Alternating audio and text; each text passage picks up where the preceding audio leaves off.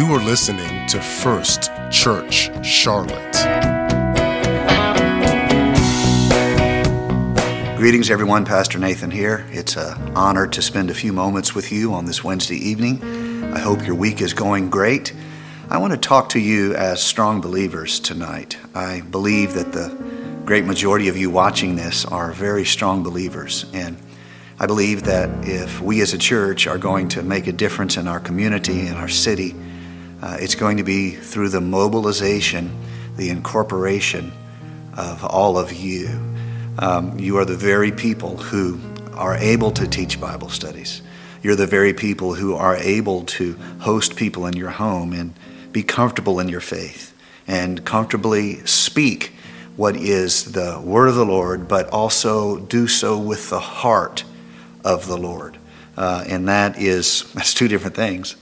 And so I want to, I, want to give you a little bit of uh, exposure to my heart and what I, leading our pastoral team, has been wrestling with. Um, and that is how do we serve this moment? How do we, as a ministry team, as an organized body of Christ, how do we serve this moment um, we are in a beautiful city, and the Lord loves the people of the city. And we as a church have this beautiful opportunity to represent that. How do we do it? Um, we are going to be starting back in the next few weeks to an in person Wednesday night service. However, uh, we've wrestled with how do we, how do we format it where it serves, first of all, the church.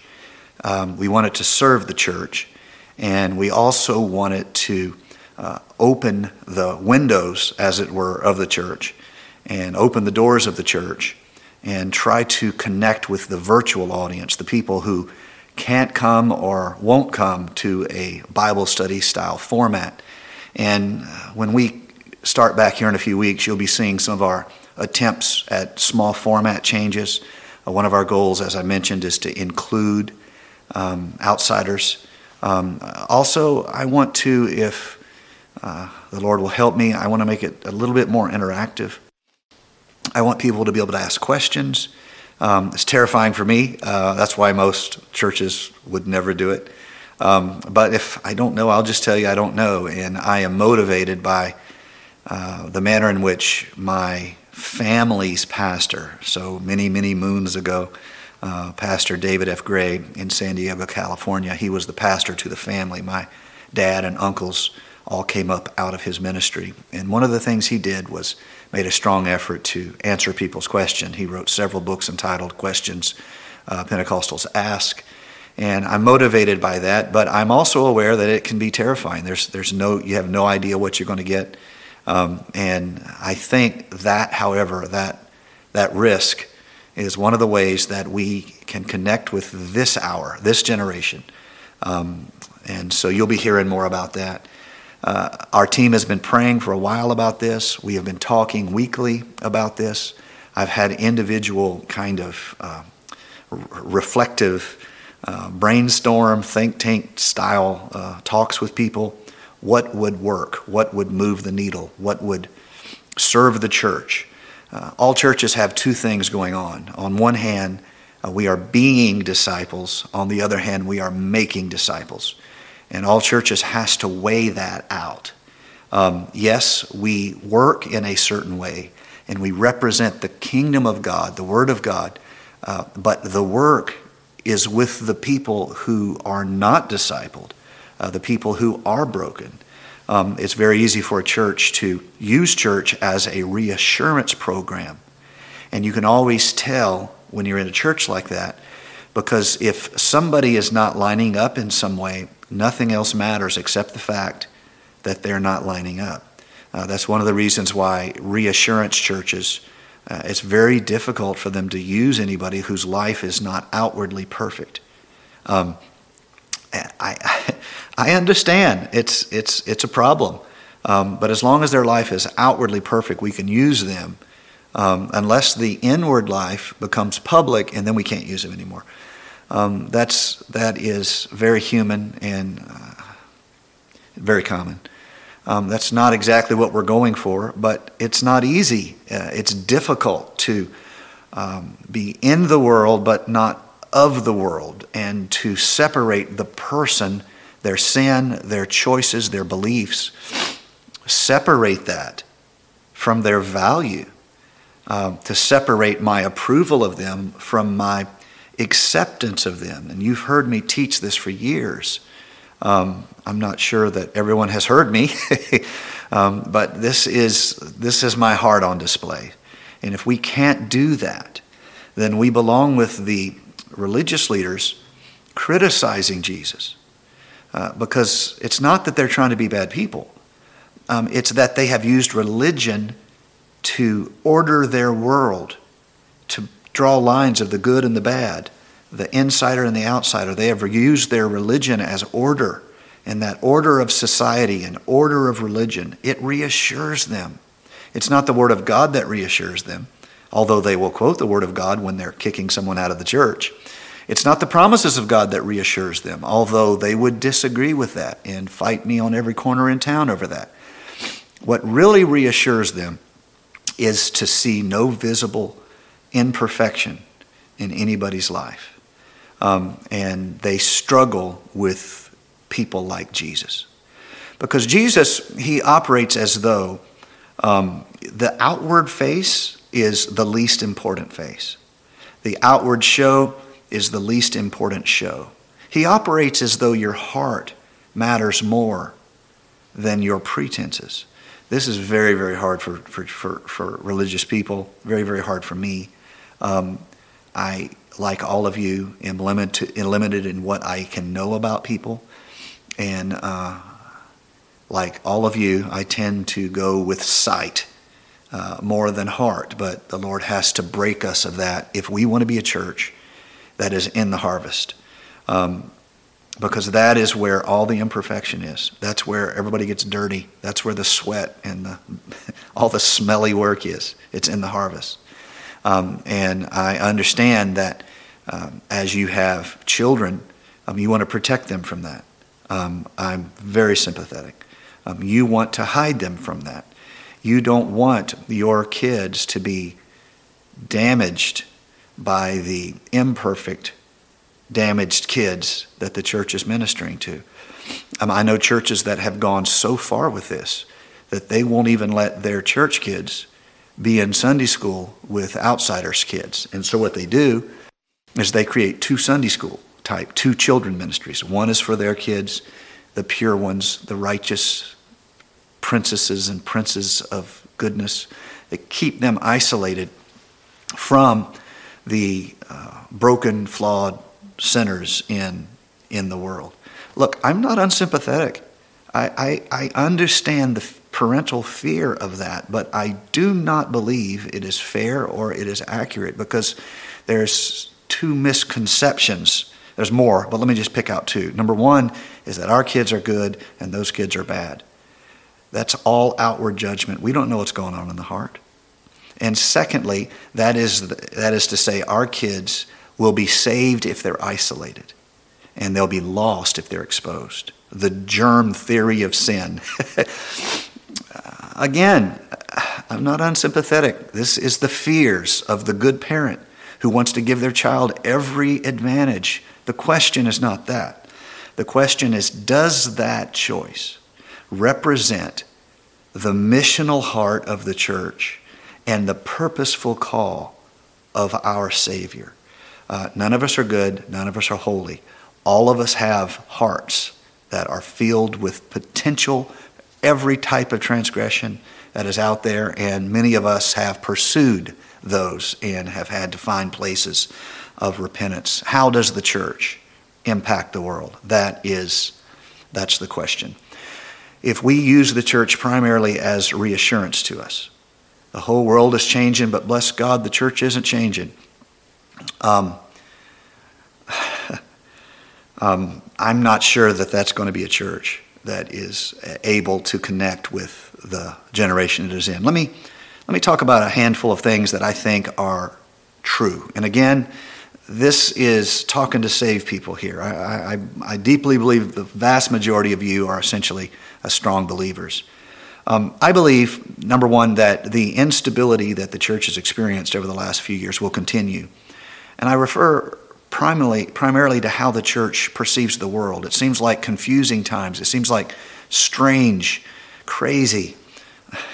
Uh, everything from political hate to uh, COVID plague. Uh, it's just been crazy. And um, uh, I think that instability will continue. It's not new we, all of us, should remind ourselves that as trouble goes, uh, the modern church knows less trouble. Um, the church has survived much worse persecution, much worse political instability, um, much worse plague risk. The church has come through the Black Death, that's plague risk, and Attila the Hun, geopolitical risk. Uh, we, we've come through that. We've come through persecution of the greatest empire on earth, the Roman Empire. Um, and now we are trying to survive the test of plenty, the trial of prosperity. Um, I don't know how all that will unfold, but I, I do not believe that after COVID passes, the church is going to arrive at some place of peaceful repast where we know no more instability. Um, I think that there will be continuing instability. I believe that the coming years will continue to be years that feel like times of, of great um, disruption. Why? That's what you want to know. I'll tell you. Number one, I don't think change is slowing. I think whether it is political, uh, institutional, financial, technological, soci- sociological, I don't, in, in not one area is change slowing. But in every area, change is speeding up. But this is the world God has called us to minister in, to be His disciple, and to connect with those sinners who will hear His message and turn their hearts toward His promise. We act out discipleship and we make disciples. You can't do that hiding from sinners. You can't do that creating cultures of pretend righteousness where we primarily focus on what we can see, and we hope the stuff we can't see stays, you know, under the rug. Um, this is not how a church reaches the world. Uh, the church can reassure itself of this way, but I deeply believe this is not uh, the path. Every area economic, financial, institutional, legal, all of these areas we see tremendous change and we don't know where it's taken us. But a church that will minister in this uh, arena has to be an agile church. Um, we have to try. We can't be afraid of failure. We have to take chances on broken people. We have to include people into the fellowship life of the church when we are in the process of winning them. Why? That's the Bible way. Now, you can talk about how you you were raised or how your grandparents said it should be done. No, I, I can't go by that. Honestly, when I stand before judgment, I can't stand in front of your grandparent and say, Do you think I did good? There's only one standard that helps me sleep at night, and that is number one what does the scripture say? Now, I also want the Lord to speak to me, but I cannot let my perception of a word be in contradiction with the sacred word given in Scripture. Um, I have to believe the church has to be an agile church. Our leaders has to be have to be agile.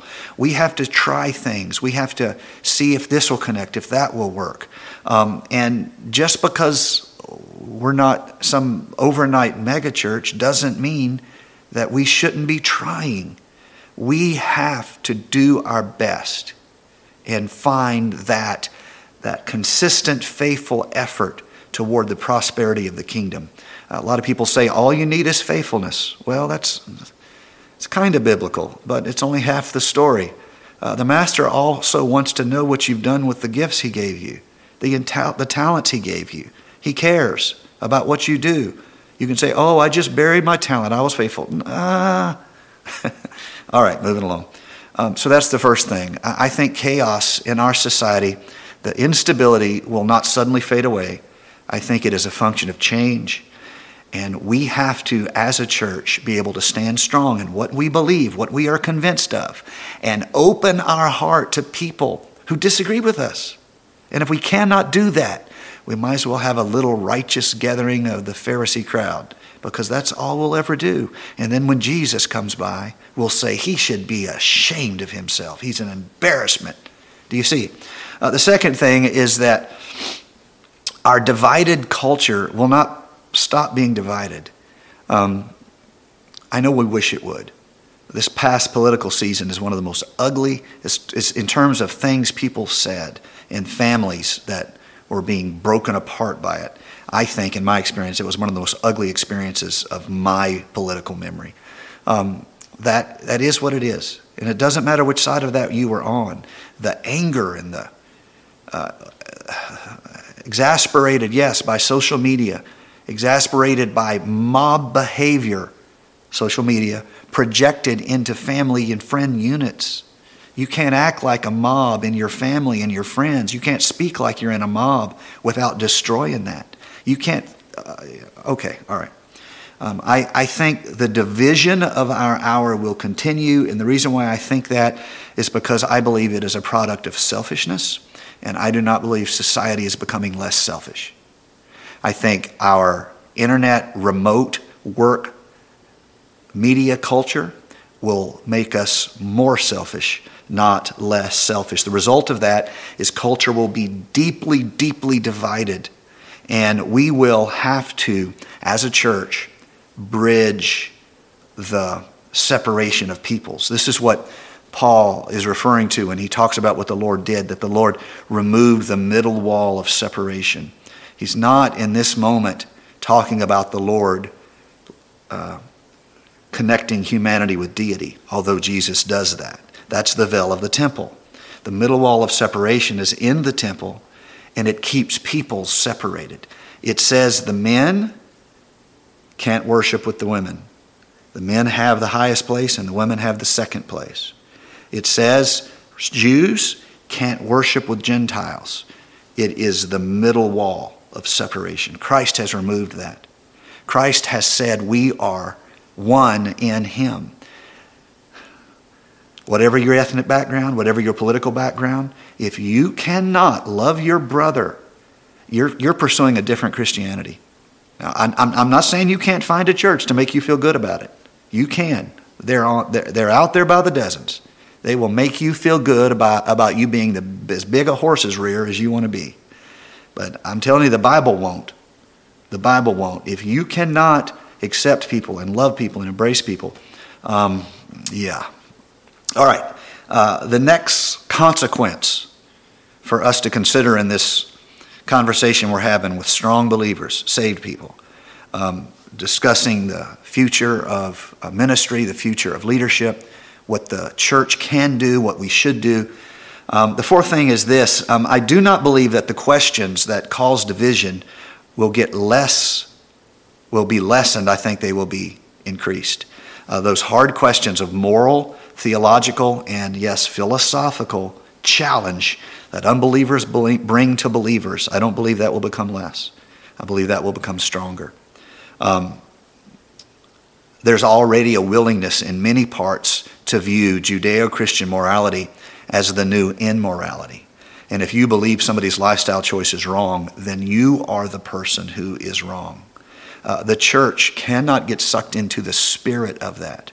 We have to be secure in what we believe, and we have to be able to speak our faith as our choice. What we believe, what we speak, what we claim. And then we have to be able to say, I know I don't decide for you. I know, but I'm saying if I was in your shoes, this is what I believe. And if we can't do that, while at the same time not reflecting the anger and rage we are receiving, we're going to struggle to move the needle of our time. We're going to struggle to have influence in our community. We're going to struggle to be attractive to people. And the reason is is they come to us with a certain spirit.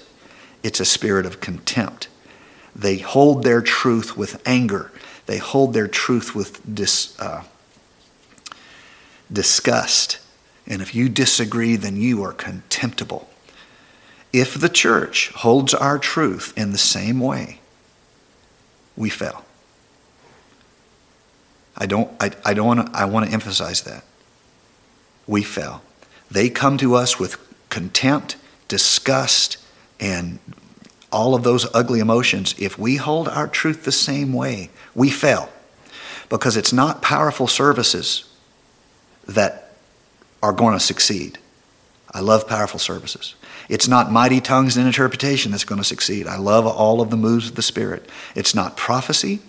It's not the language of angels. It is not all knowledge. It's not even all power. That's what we really want. That's what the, the human heart, religious or not, what we truly crave is power. Power is not going to do it. But charity never fails. Charity works when nothing else works. That's why when they come to us with their challenging questions, how can you say God loves people and you don't accept, accept homosexuals? That's going to be the questions they ask. You are the problem. You don't accept people. You have an absolute morality as if they don't have an absolute morality. You reject people as if they aren't rejecting us. Um, do you see? We have to be able to uh, hold our truth in charity. And that goes, that's, that's, that's, how would I, how, how do we hold our truth in charity? Number one, I've already mentioned, we can disagree without reflecting the emotion that the normal person would have that hatred, that anger. And number two, uh, we are in some way able to separate their wrong stance, belief, whatever, from their value. Because what Pharisees do is if they if you disagree with them, they strip you of your value.